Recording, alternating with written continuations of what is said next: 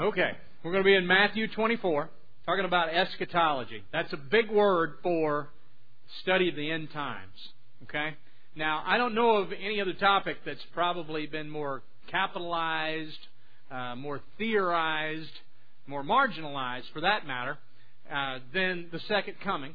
And there are a lot of different positions, so let me just right up front tell you that there are many different perspectives on the second coming of Christ, okay?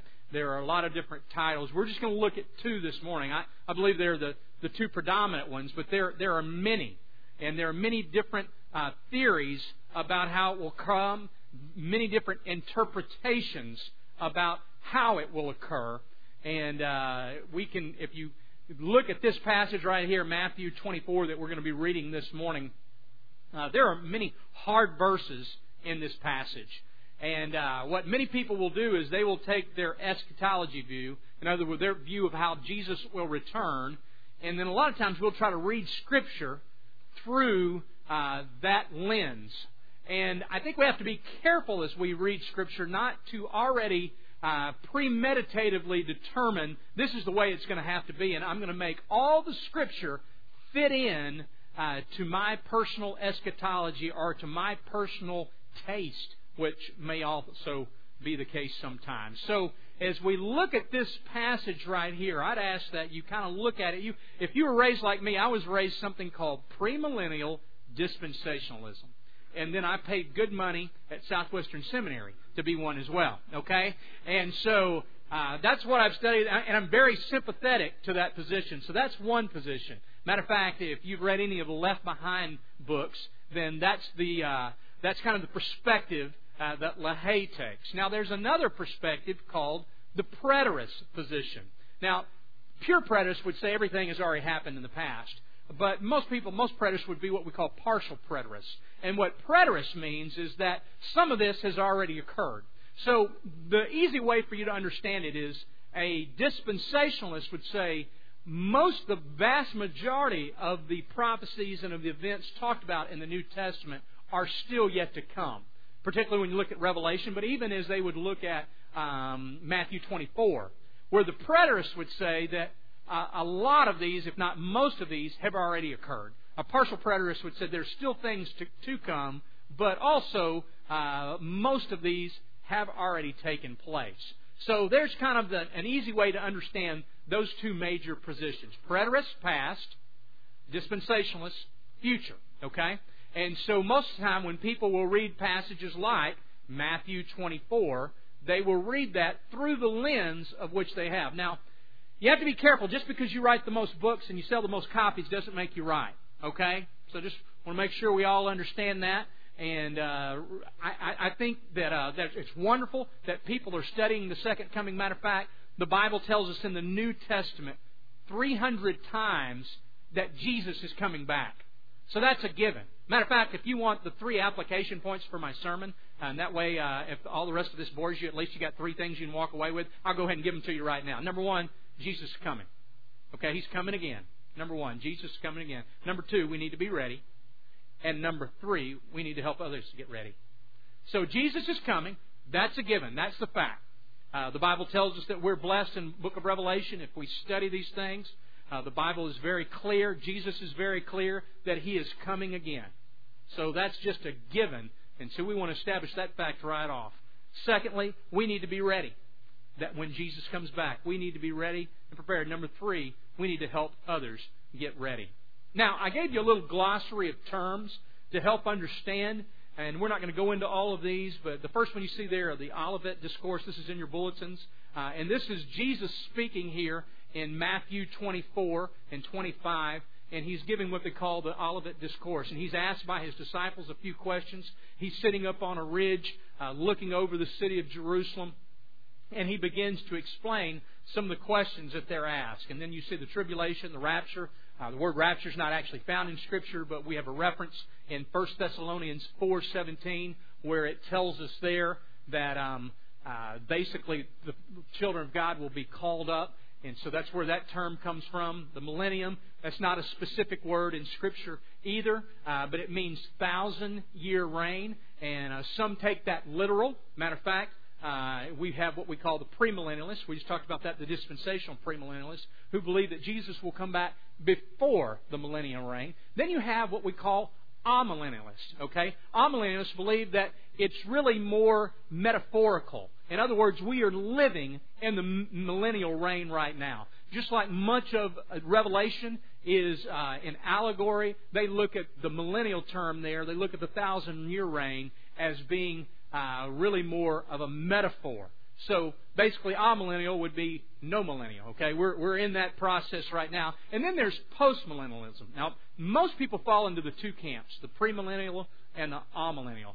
Uh, the postmillennial, we're not going to talk about uh, much because really that's the perspective that we're getting. The world is getting better and better, and we're going to evolve into that state of a new heaven and a new earth. We're going to become so good and uh, so moral and so advanced that uh, the, usher, the kingdom of God will just come in because we'll all be prepared. Well, hardly anybody believes that anymore. I mean, World War One kind of shot it down, then World War Two killed it. Uh, terrorist attacks. I mean, we're looking at that. We're thinking we're not getting that much better.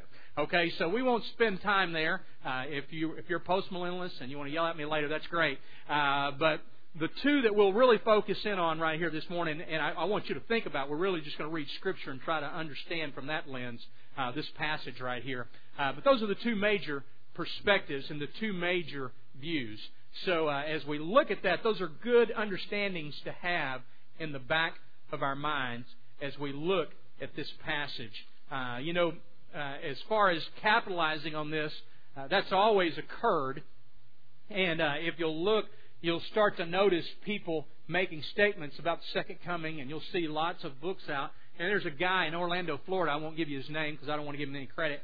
Uh, but he's already started a website because he's I'm a self-proclaimed atheist. And here's what I'm going to do for you.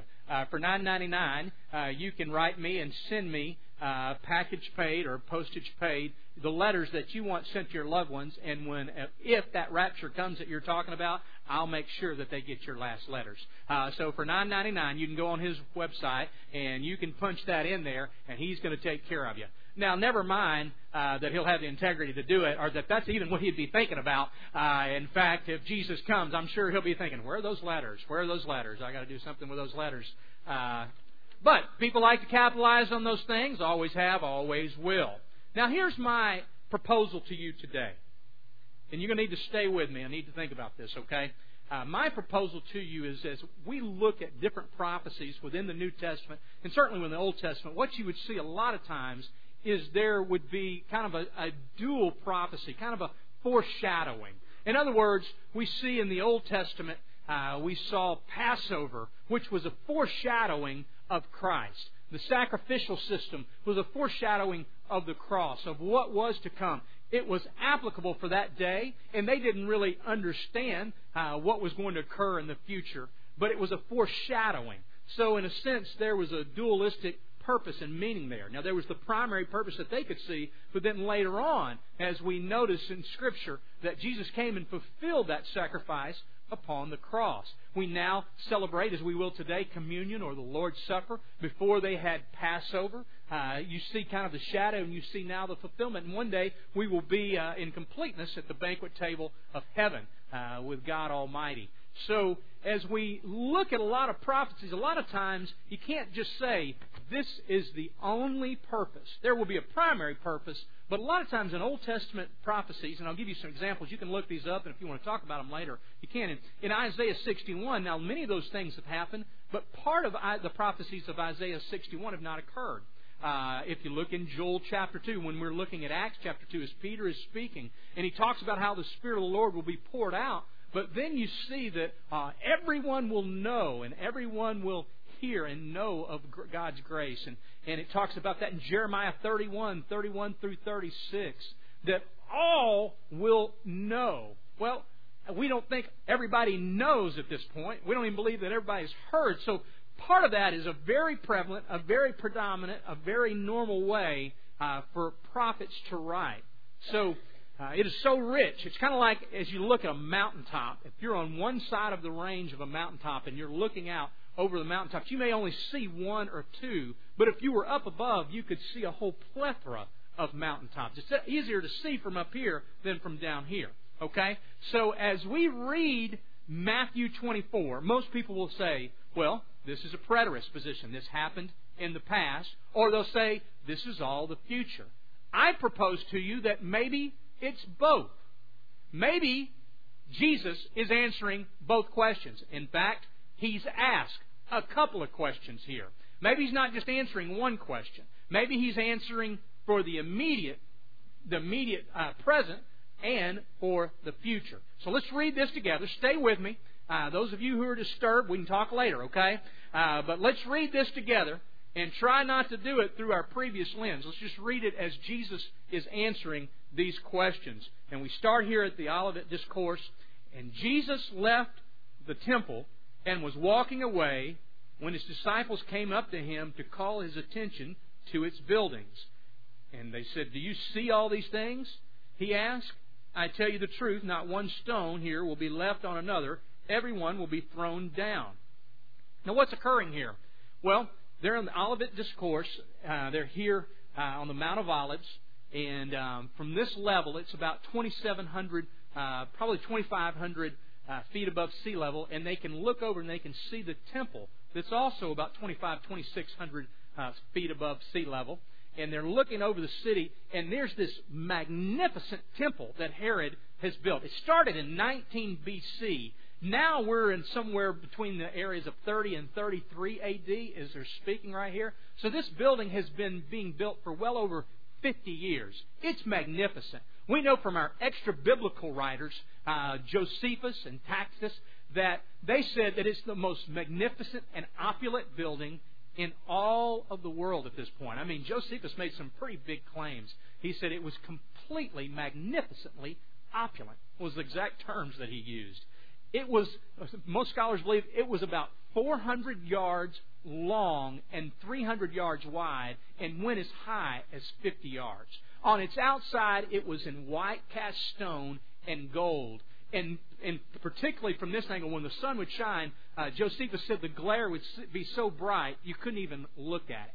So here are the disciples, and they're looking up that, and we know from the other two Gospels that said, Jesus, look at that magnificent building. Look at that building up there. And, and they're looking at it, and and even in our day, it would be a spectacular feat of architecture. It would be just amazing. But particularly in this day, they're looking at it. Can, can you believe that? Can you believe they built that? Can you believe how beautiful that is? And what does Jesus say? He said, I tell you this. You see how magnificent that building is? You see how big it is? How permanent it looks? Not one stone will be left on top of another. Wow. Now, Jesus answered that question. Now, I think we'd all agree right here in 70 AD, Titus comes through and he razes the city. And we know from history that literally they took every stone and knocked every stone down, not necessarily because they were trying to do it, because gold had seeped down from the fire when they burned the temple, and they were trying to get the gold out of the stones. And Josephus said, if you had come a year later, you would never suspect that there was a city, much less a temple even there. I mean, that's how destructive it was. And so Jesus makes a statement, and I think we'd all agree that he's talking probably about 70 AD here. Okay? That's a pretty evident uh, statement right there. I tell you the truth, not one stone will be left on another. They're looking at the building, they're talking about the building, and everyone will be thrown down. As Jesus was sitting on the Mount of Olives, the disciple came to him privately and said, Tell us, when will this happen? Now he's asking they're asking two questions here, if you'll notice. Tell us when this will happen and what will be the sign of the coming and the end of the age. When is this going to happen, and what's the sign of the coming of the end of the age? He's actually asking two questions. It would be the equivalency of someone asking me today, they go, Well, now tell me what time your services are, and when are y'all going to be completed with, with the final building of this church? Well, I can tell you immediately. I can tell you, well, we got 9, 10, 15, 11.30. We have our Bible studies that are going on. That's all going on right now. I can tell you about that um, boy, I don't know, two years, five years, ten years, fifteen years, uh, whenever it is necessary, whenever we pay off the debt, whenever we get wherever it is we need to be, then we'll look at, a, at another building, and there we'll have this and that. And I can sort of prophesy, if you want to call it that, but I could answer that in the same vein, in the same conversation. You understand? So I want to propose to you that maybe that's what's occurring here. And it wouldn't be abnormal. It would be very normal as we look at some of the prophecies that were given in the New Testament. So could it be that both are occurring? That Jesus is talking about what, in fact, will happen in 70 AD, and he's also going to be addressing some things that will happen futuristically at the second coming, the second advent of Christ. Now let's read it with that mindset, if you would, with me. And Jesus answered them, Watch out that no one deceives you. For many will come in my name, claiming, I am the Christ, and will deceive you. And you will hear of wars and rumors of wars, but see that you be not alarmed. Such things must happen, uh, but the end is still to come. Nation will rise against nation, and kingdom against kingdom. There will be famines, earthquakes in various places. All these are the beginning of birth pains. Okay, so what's occurring here? Well, we uh, that's one of those passages right here that can really be both. Okay, because we know that there were certainly earthquakes and famines during that time. Paul talks about uh, the famine in, in Corinthians that occurred. Matter of fact, we know of two different famines that happened in the New Testament. Uh, there were also earthquakes. We know there was an earthquake uh, at the time of Christ, time of the cross. Uh, so we know those things happened, and we know those things are occurring now. Notice that it doesn't say that there will be a dramatic increase here. It says that these things will be occurring. So let's look at it through that lens for just a moment. Also, we know that many people came claiming to be the Christ before Jesus and after Jesus. Many came proclaiming to be the Messiah. Matter of fact, some rabbis went as far as to teach that there were two rabbis coming, or there were two Messiahs coming. There was the Messiah who would militaristically uh, wipe out the oppressive government of the Roman Empire and reestablish Jerusalem and reestablish uh, the nation of Israel. And there was there also some believe that there would also be one who would come more from a cultural or a theological standpoint, who would fulfill the Scripture. So uh, that's the way some some thought it was one, some thought it was two, but that's the way they would kind of wrestle through uh, that enigma. Then verse nine, you will be handed over to be persecuted and put to death. Well, we know that that happened uh, with how many of the disciples? Eleven out of the twelve disciples if we believe Fox's Book of Martyrs, if we believe some of the extra historical documents we have, were persecuted and uh, and were killed. So uh, that's one that certainly could be from the could happen uh, in the near future as well uh, in the more distant future. And you will be hated by all nations because of me. Uh, and we know Nero completely blamed the fire of Rome that destroyed Rome on the Christians. At the time, many will turn away from faith and will betray and hate each other. Uh, we know there were several who left the faith, even recorded in Scripture, whether it was Demas, Alexandria, or Hymus. Uh, Paul talks about them. And many false prophets will appear and deceive many people. Because of the increase of wickedness, the love of most will grow cold, but he who stands firm to the end will be saved. Now, that right there is a euphemism, okay? What that is, that's not a soteriology or a salvation statement. That is a euphemism for those who know Christ will endure. Okay, that's a statement that's used uh, periodically through Scripture, uh, but it is not meant to be one on this is how you get saved. You just make it to the end. He's saying that the true, that the faithful will endure. It's not the salvation mechanism in itself. Moves on here, and he says this. He says, and the gospel, verse 14, of the kingdom will be preached in the whole world, a testimony to all nations, and then the end will come. Well, uh, if you see the preterist view right there, that would be hard to say that's all in the past. Uh, and but also, it, it would be hard to say that the gospel has been preached in every nation. Even though we know the Jews were dispersed, because of the persecution, it drove the gospel. Because of the persecution of Christians, it drove the gospel into all parts of the of the earth. So when you see standing in the holy place the abomination that causes desolation spoken of through the prophet Daniel, then let the reader understand. Now, the abomination that causes desolation, there are at least three different perspectives on what that is. Now, one would be in 167 BC, uh, Antiochus came and he literally took the temple and he placed an altar to Zeus and made a sacrifice there. So, a lot of commentators would say that was the desolation time.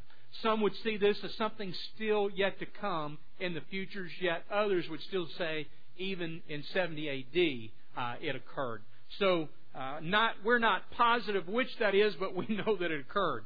Spoken of through the prophet Daniel, and it uh, very easily could occur again. Then let those who are in Judea flee to the mountains. Well, we know that when Titus, the Roman general who came and literally razed the city of Jerusalem, uh, we know that there were a million Jews that were killed in Judea. Now, it took a while for Titus to get there, and many people fled. They fled into the mountains. They lived in caves. So this can be a re- reference to that, maybe a reference to the future as well. But then it said, Let those who are in Judea flee to the mountains. Let no one on the roof of the house uh, go down and take anything out of the house. Uh, let no one go back in the field to get his cloak. How dreadful it will be those days for the pregnant women and the nursing mothers. Pray that your flight will not take place in the winter or on the Sabbath. Now, remember, this is Matthew, who is a Jew, writing to a Jewish audience here. He says, Hope that it doesn't happen on the Sabbath. The reason he's saying that, and remember, this is not a specific day.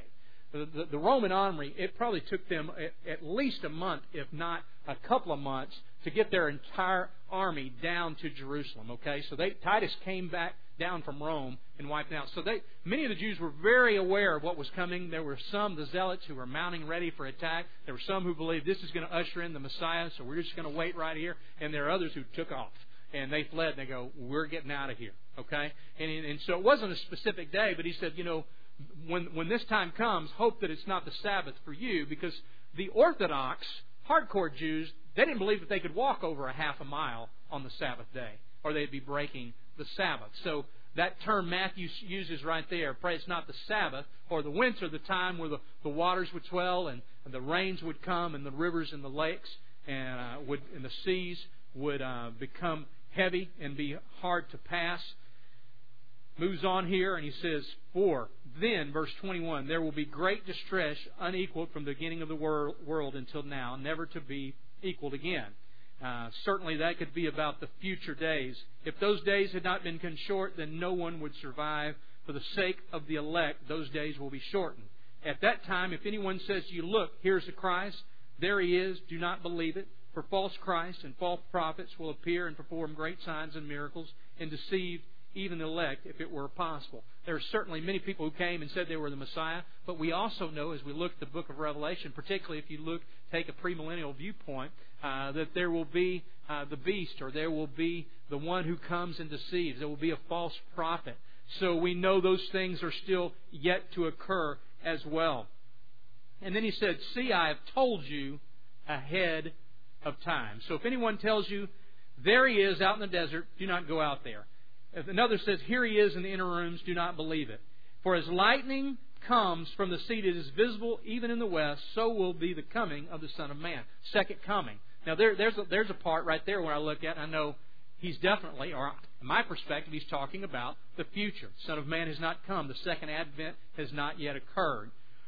Wherever there is carcass, there will be vultures as well. Immediately after the stress of those days, the sun will be darkened, the moon will not give light, the stars will fall from the sky, and the heavenly bodies will be shaken. At that time, the sign of the Son of Man will appear in the sky, and all the nations of the earth will mourn. They will see the Son of Man coming on the clouds of the sky with great power and great glory. Uh, I, I would certainly take that perspective and say, here, this is futuristic of the coming of Christ. And he will send his angels with a loud trumpet, and they will gather his elect from the four winds and from one end of the heavens and to the earth and to the other. Now learn this lesson from the fig tree. And as soon as its twigs get tender and its leaves come out, you know the summer is near. Even so, when you see these things, you know the end is near, right at the door. I tell you the truth, this generation will not pass away until these things have happened. Now, there's a hard verse. I tell you these things, that this generation will not pass away until these things have passed. This generation, what does he mean, this generation? Several perspectives on what generation means. Some would look at that and they would say, he's talking about the nation of Israel. So the nation of Israel will not pass away until the second coming of Christ. Uh, that's not the way that it's predominantly used in the New Testament, by the way. Uh, but some would look at it and say, now, uh, well, see, that, that proves the preterist position, the past. He's talking to those right there. I think what he's doing, I think he is talking to the disciples right here. And remember, he's answering two questions. Okay? So, yes, you're going to see, many of you are going to see the destruction of Israel. Uh, but that doesn't wipe away that there's still a second coming. There's a future. Uh, there's the second coming of Christ. Because he ends it right here. Remember what we said 300 times in the New Testament. Jesus, uh, make, the, the claim is made that Jesus will come again. Verse 35. Heaven and earth will pass away, but my words will never pass away.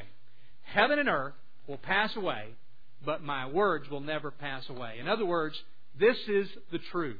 I am coming again. First of all, you can count on it. 70 AD is coming. They don't know. They didn't get that date, by the way. But uh, hey, the destruction of the temple is coming. There will be massive destruction. But also, you can count on it. I'm coming again. Count on it. Write it down. Jesus is coming. Uh, you know, and for me, that's where I go back to. I go back to this. Now, most people just kind of take a position called panmillennialism.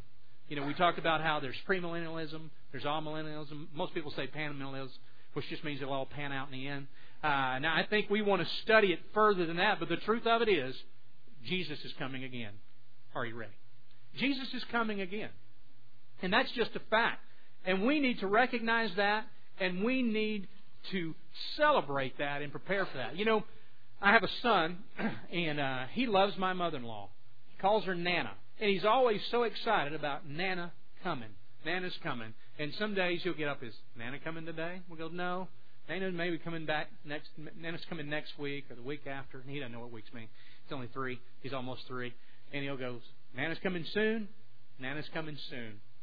And he's excited about that. And he doesn't understand how she's going to get here. He doesn't know what time it's going to be. He doesn't know what day it's going to be. He just knows that his Nana's coming. And he's excited about it. For the believer, that's us. Jesus is coming. If we know Him as our Savior and Lord, we need to celebrate that. We need to recognize that. We need to be ready.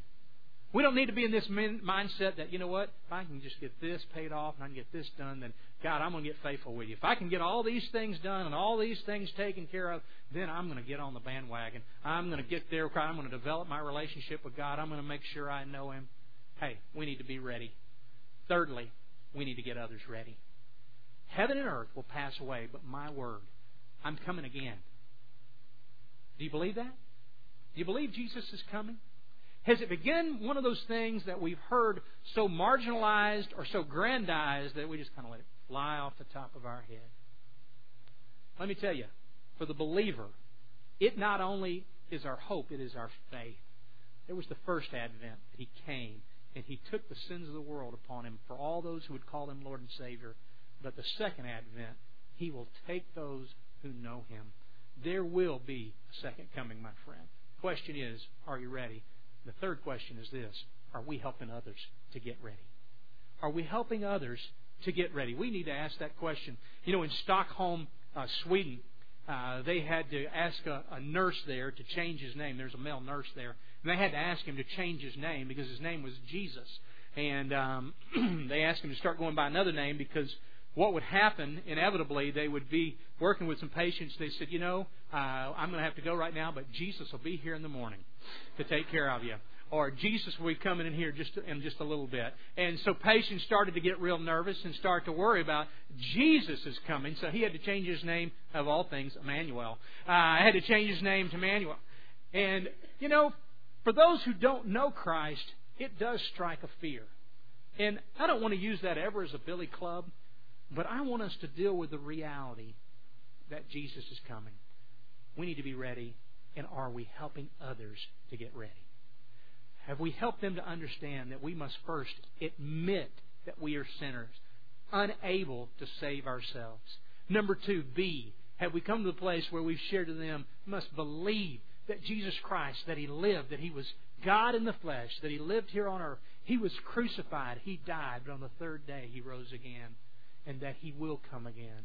And C, confess Him as Lord. Transfer our trust from any deeds that we do to quit trying to get ourselves good enough, right enough, holy enough, and transfer it to what He did upon the cross. It's by grace that we're saved through faith. It's not of our own merits, it's not of our own efforts, but it is a free gift of God to receive that, to transfer our trust from our deeds to what He did upon the cross.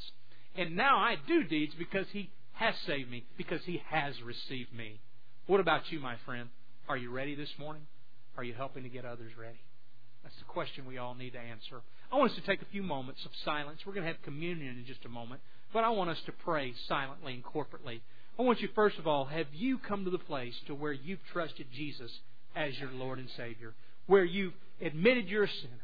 You believe what He did upon the cross for you, and you've confessed Him and accepted Him as your Lord. You've transferred your trust from anything you could do to what He has done.